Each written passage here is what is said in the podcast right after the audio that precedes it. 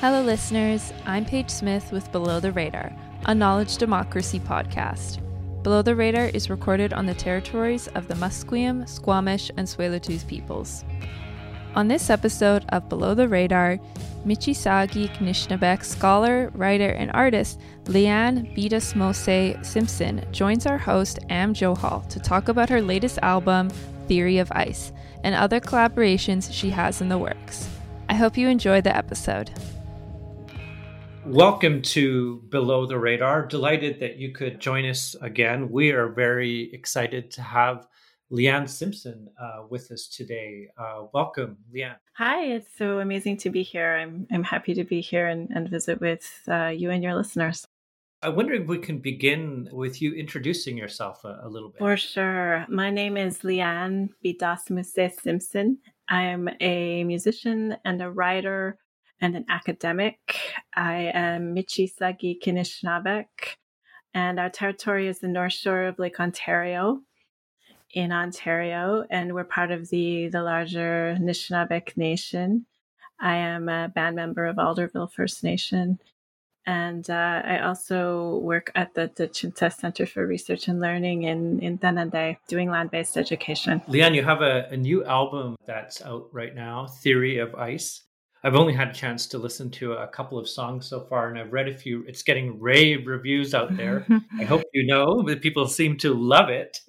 of course, one part that a number of the reviews uh, talk about is your cover of Willie Dunn's song Pity the Country. Wondering if we can begin there a little bit with your decision to do a new cover of it, but also like what somebody like Willie Dunn as a musician, as a filmmaker, as an activist, what he means to you as well. I feel very grateful to Willie Dunn and, and that generation of Indigenous musicians because they were working very, very hard doing the work of musicians in Indigenous communities and outside of our communities without platforms, without recognition, without funding. And so I feel like the caliber of their their songwriting and their lyrics and their ability to reach people and speak to people in a meaningful way is uh, is incredible. And i'm a beneficiary of that. There's this generation that has gone before and so i feel really grateful. I also sort of have a connection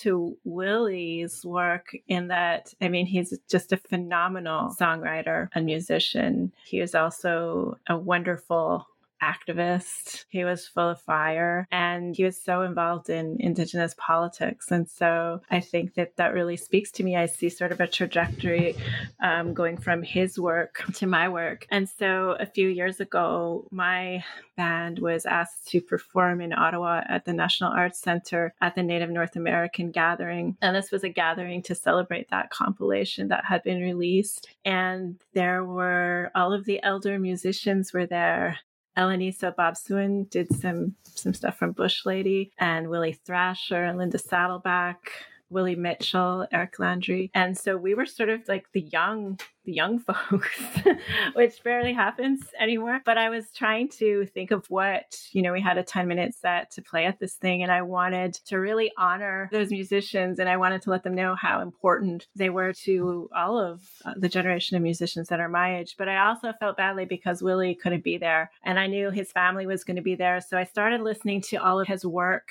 and I pity the country just stood out to me lyrically because it was written, you know, at the end of the 1960s, early 1970s. And I could say every line with my own voice, coming from my own heart. Every word was true. Nothing had changed.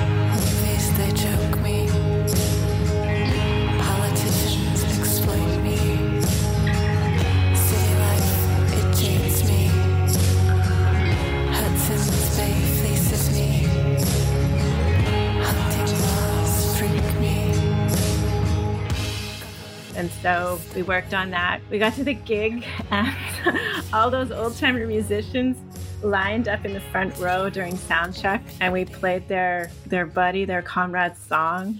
There were tears in their eyes. And then that night, the verdict came down in the Gerald Stanley trial over the, the murder of Colton Boushie and it came on seconds before my band was supposed to go on the stage. And so Rosanna Deerchild looked at her phone, got the news, and as she was introducing us, she let the audience know it was an emotional moment. There was fire, there was anger, there was a deep sadness and a sense, incredible sense of injustice in the room. And so we, as a performer, it's not really what you want the audience to go through seconds before you step up to the mic. But that moment was such a it's a pivotal moment in my life. I will never forget it because it just you know all the reasons you do the work that you do sort of it feels like led to that moment and there were so many indigenous people in the audience willie dunn's families in the audience people are crushed and what do you do? And so that song, we performed that song that night. It was the perfect moment for that song because it, I feel like it affirmed that anger. It affirmed the sense of injustice. It reminded us that this struggle is bigger and longer than our lives and this moment. And the energy in the room, I think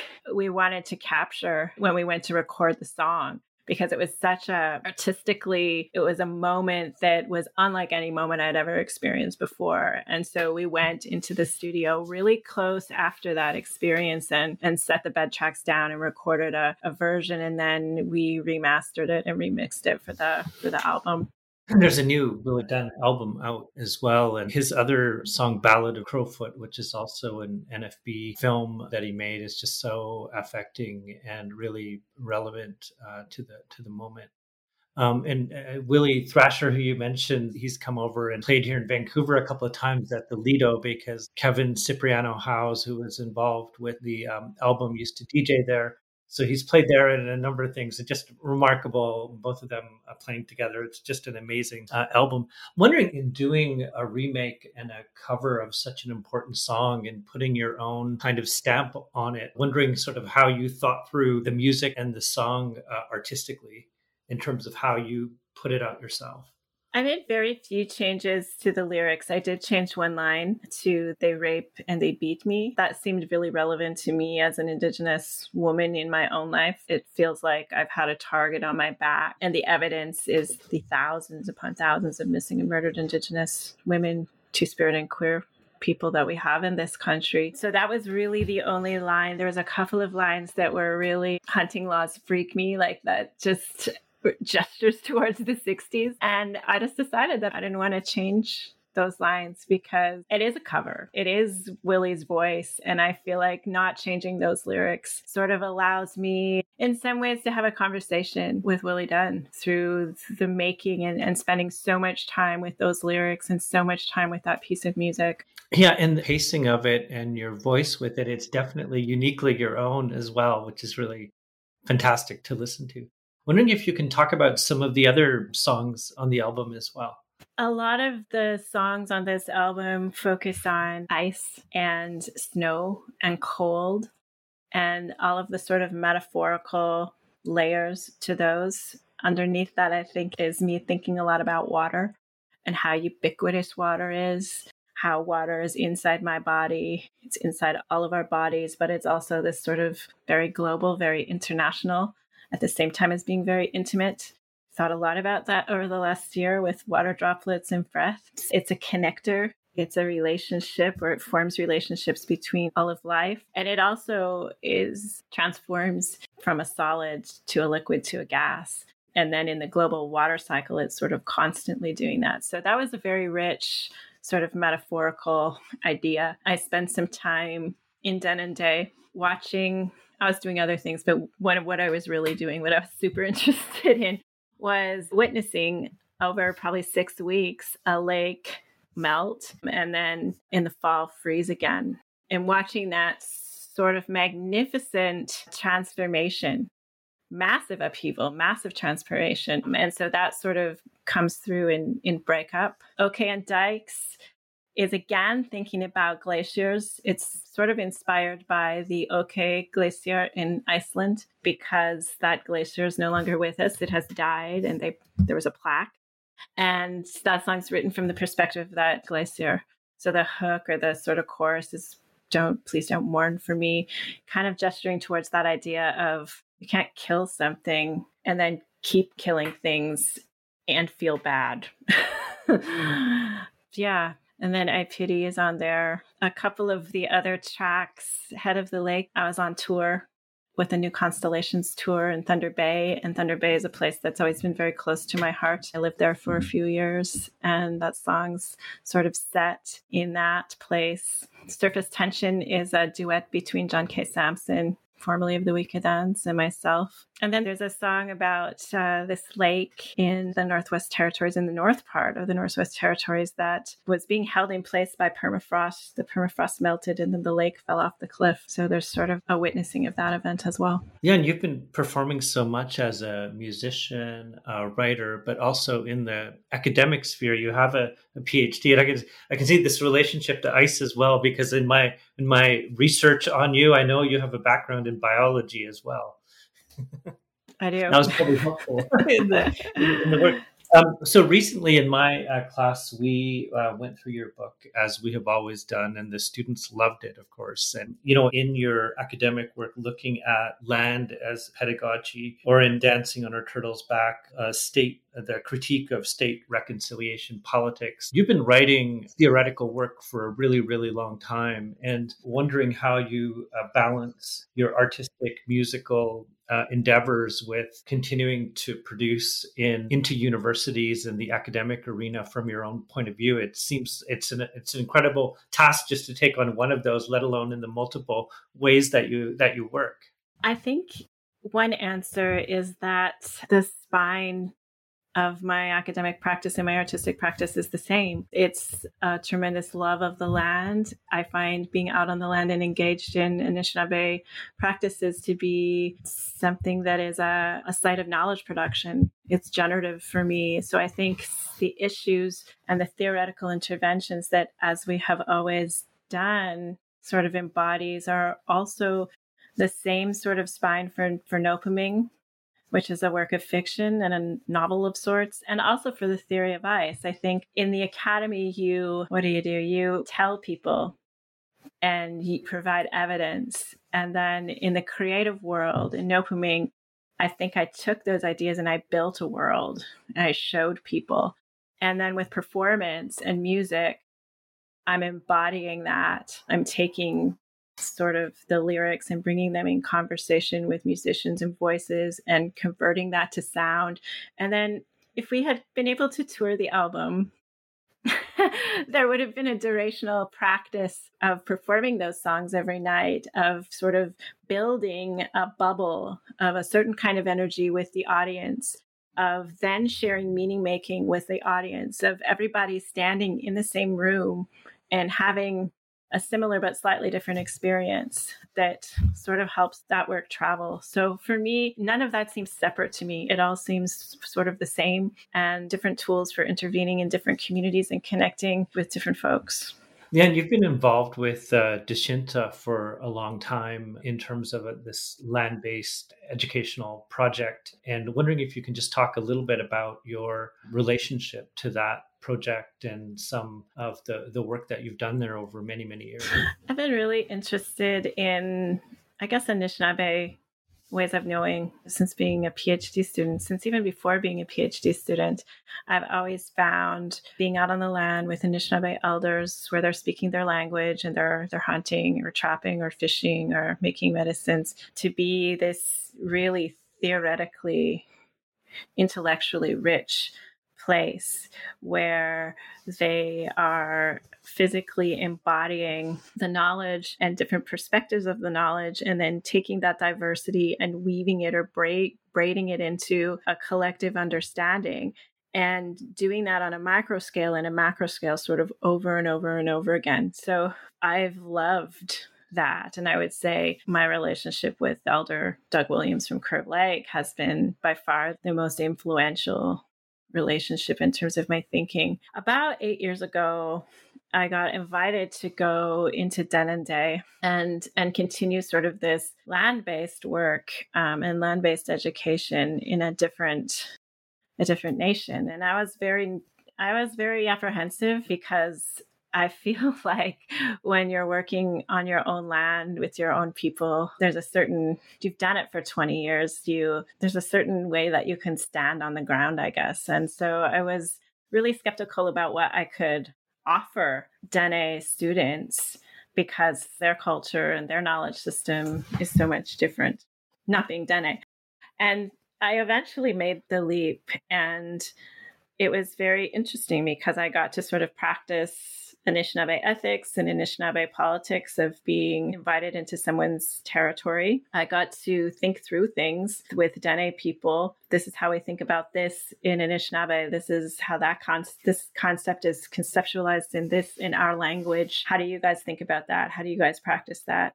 Also doing sort of these land-based activities like moose hide tanning or hunting or setting nets or making dry fish and practicing over and over and over again and starting to recognize that that's the way that they generate their knowledge and they generate their theory that way as well. And then just the political differences between those our two nations are interesting to me as a, an intellectual because of course Anishinaabe people experienced colonialism much earlier than the Dene. So in some ways, it feels like going back in time a little bit to be like, oh my god you guys have so much land. You have so many language speakers. And of course that's not that's not true. They've been impacted differently than we have but the communities and the the nations have different gifts. So it's been a, a really it's been a really lovely exchange. And you've been involved for over 10 years i assume at this point uh, with with Dechinta I think eight years. Yeah. Eight years. So getting okay. close. What kinds of projects do you have coming up in the future? You've just put out an album, of course. You've been very busy through the pandemic uh, period, but do you have new creative projects that you're that you're currently uh, working on? I just finished a book project with Robyn Maynard, who's a, a Black feminist who's Toronto based now, theorist, activist, and the author of Policing Black Lives, of course. And at the beginning of the pandemic, we had been to a solidarity gathering together at the Chinta a couple of years ago and, and met and became friends. And we sort of had all of these plans that we were going to do in 2020. I was going to invite her to the to the sugar bush. We were going to do some stuff in Toronto. We were maybe going to edit a book, and then the pandemic hit, and all of those plans sort of got canceled. So what we decided to do was engage in that black feminist sort of letter writing back and forth. And so we wrote letters to each other through the pandemic and through the kind of global uprising of Black Lives Matter, really from March of 2020 to maybe October or November. And it became a very, very rich project. Robyn has an amazing work ethic that I love. And um, we were really, really well matched. So by the end of November, we had this series of, of letters and series of conversations where both like dorks. So our letters had footnotes and we had engaged in this like massive amount of material from Black thinkers and Indigenous thinkers. And so we decided to, well, Dionne Brand really encouraged us. She heard about the project and she really encouraged us to put it together as a book project. So that book project is called Rehearsals for Living and it's going to be coming out in a year from Knopf, Canada. So that was something that was a really beautiful thing that came out of this this struggle of a of a pandemic. I'm really looking forward to uh, reading it and both of you being in conversation uh, with each other. Leanne, in your own context, just due to state colonialism, other kinds of things, you only regained status with the passage of Bill C 3 back in 2011. I'm wondering if you can just talk a little bit about because some of our listeners may not be aware of the kind of ongoing forms of, of colonialism that are present and how they affect things to the present day. But in terms of a little bit of that story, in terms of um, how that impacted you and, and what that that process looked like with the, the state? So, the Indian Act, which is an act that controls a lot of the lives of First Nations people and, and First Nations communities, has since the late 1800s decided who is part of our communities and who is not through the granting of Indian status. And for a long period of time, sort of from 1876 to, to 1960s, there were very gender based rules where if a white woman married an Indian man, she would gain status into the community because of the racist assumption that the Indian man wouldn't be able to take care of her so racist and sexist. And then women, Indian women who married white men, lost their status because it was assumed that they wouldn't need that status. The white man would be able to take care of them. And there was a lot of other sort of more specific rules around that. You could lose your status for getting a university degree, you could lose your status for for all kinds of things. So my my grandmother lost her status and she was able to through the um, activism of indigenous women uh, sandra lovelace was a person that was really important in lobbying for those gender-based rules to change. There was legal cases court cases. She was able to gain regain her status through bill c-61 and then my mom and my aunts were able to regain it through through them. But sort of every time there's a court case the government sort of does the least that they have to do. So there's they sort of just put off the gender discrimination one more generation. So that's why it took till 2011 and the passage of C3 for me and my sisters and all of my cousins to regain status. And then uh, it took until this year for my children to, to, to gain status. Wow amazing story. I'm wondering, Leanne, with your album coming out, I know a couple of uh, years ago, well, probably longer than that, Elle-Máijá Tailfeathers recorded a, a, music video with you. And I'm wondering, with the new album, if you're going to be doing any music videos, given that you're not able to tour at this particular moment in time. Yeah, we have one music video that's out um, called For Viscosity. And Sandra Brewster, who's a, a Black visual artist in Toronto, was the director of that.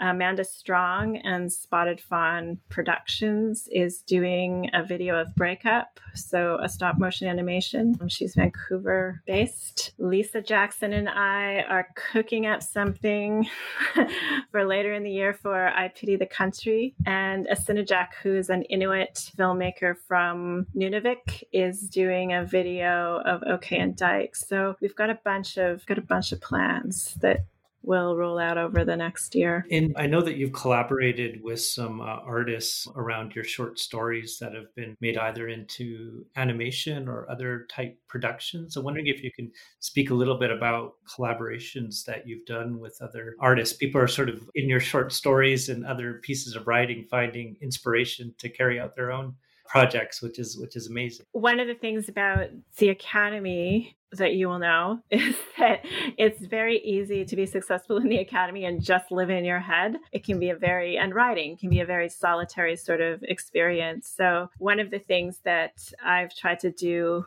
in my practice is to collaborate so that I'm not just sitting alone thinking all the time. And so with the novel Noopiming, it came out uh, last September in Canada and then in January in the US. And at the beginning of the pandemic, my sister, I was talking to my sister and I was like, I don't know how I've got all these, all this stuff coming out and it's in the global pandemic and I don't know how to help any of this travel. And so we made a really short EP called the Noopiming Sessions where she wrote four tracks along with James Button and we were she recorded it and then I recorded readings from Noopiming over the top of that and we released that on Bandcamp as the Noopiming Sessions. And then we collaborated with Sammy Chien, who's this amazing new media artist from Vancouver. He made a like beautiful video called Solidification that people can find on YouTube. And then the middle of Noopiming has the uh, is the poetry that inspired the lyrics for Theory of Ice. I'm working with Amanda Strong and her her production company around a future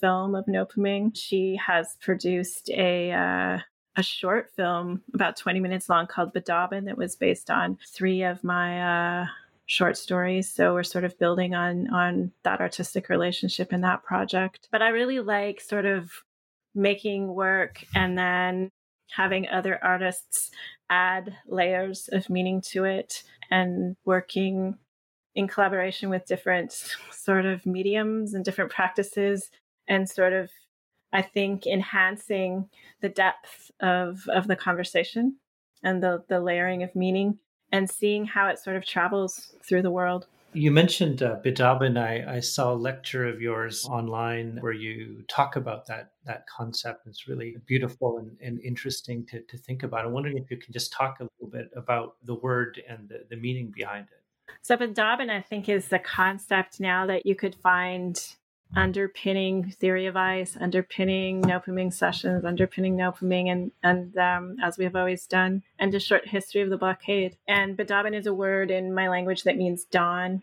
It means that first light when the sun is coming up, but the sun isn't up yet. It's just, you just see the rays on the horizon. And it's composed of three tinier words. And in Anishinaabe, when you split the bigger words into the three tiny words, that's when the poetry and theory actually spells out. So the ba part means the future is coming at you. The da is the present or home, and ba or ban is a suffix that you would put onto the end of someone else's someone's name when they passed on. So it's um it denotes the past. So Biidaaban is is the present, which is the collapsing in of the future and the past. And so that to me is a really mind blowing sort of concept in terms of thinking about how important the present is. There's a lot of times right now, a lot of different artists and thinkers are, are talking a lot about Indigenous futures. And within Anishinaabe thought, it's the present that gives birth to the future. This is where you plant the seeds. This is where this is where you can change the trajectory of the future. And so it places that kind of responsibility in the now and I love that sort of like reminder that you get every morning when the sun comes up about the importance of that presence and the importance of of being alive and and taking on that responsibility. Leanne, thank you so much for joining us on Below the Radar. It's been lovely to to speak with you. We're big fans of your work out here, and we hope that when you are able to tour, we're going to be able to see you out here. Thank you so much for having me. It was really wonderful to to visit with you. Below the Radar is a knowledge democracy podcast created by SFU's Vancity Office of Community Engagement. Thanks for listening to our conversation with Leanne Betasamosake Simpson. Head to the show notes to find links to the music, film, and books she and Am discussed. Thanks again for tuning in, and we'll see you next time on Below the Radar.